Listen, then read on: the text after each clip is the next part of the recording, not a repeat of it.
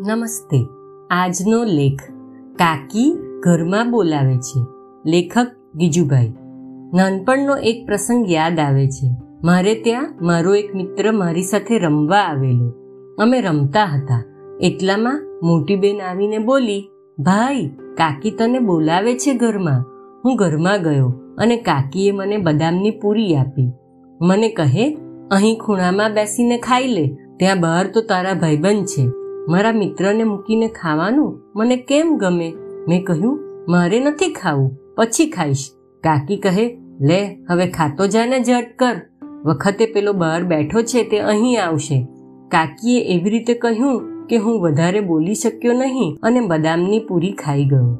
મારો મિત્ર તો મારી આતુરતાથી રાહ જોતો હતો. હું ગયો એટલે રાજી થયો અને અમે બંને રમવા લાગ્યા.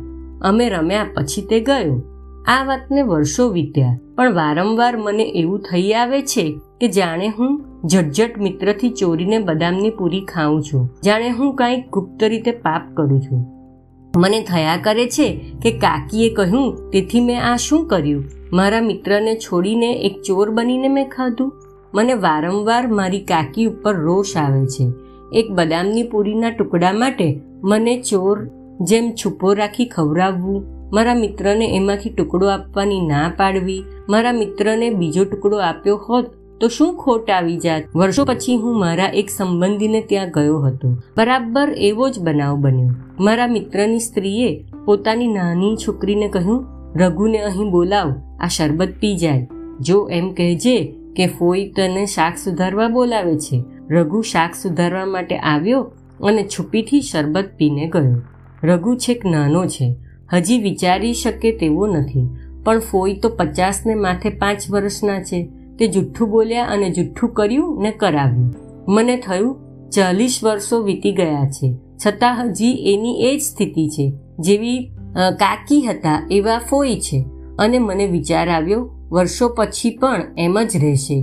કાકીની અને ફોઈની શાળાઓ ચાલુ જ છે અને નિશાળે રઘુ અને ચંપા શીખ્યા જ કરે છે. ભલે નિશાળોમાં સાચું બોલવું ને સાચું કરવાના પાઠો ભણાવવામાં આવે, ભલે ને ત્યાં પ્રાર્થના કરાવવામાં આવે, ભલે ને શિક્ષકને શીલવાન હોય, પણ એનું શિક્ષણ નકામું જવાનું. કાકી અને ફોઈ, કાકા અને મોટાભાઈ, માસી અને મામા, સૌ નાના બાળકોને જ્યાં સુધી આમ છુપાઈને, મિત્રને છોડીને ખાવાનું અને ખવડાવવાનું શિક્ષણ આપે છે, ત્યાં સુધી નૈતિક શિક્ષણના, ધાર્મિક જીવનના સત્ય, આચાર અને વિચારના ઉપદેશો નિરર્થક છે. મને કહેવાનું મન થાય છે, આ ઓ માતાઓ અને પિતાઓ, ઓ દાદીઓ અને કાકીઓ, ક્યાં સુધી તમે તમારા બાળકને જુઠ્ઠાણું શીખવશો? એ જુઠ્ઠાણાના પાપમાંથી તમે કયે ભવે છૂટશો?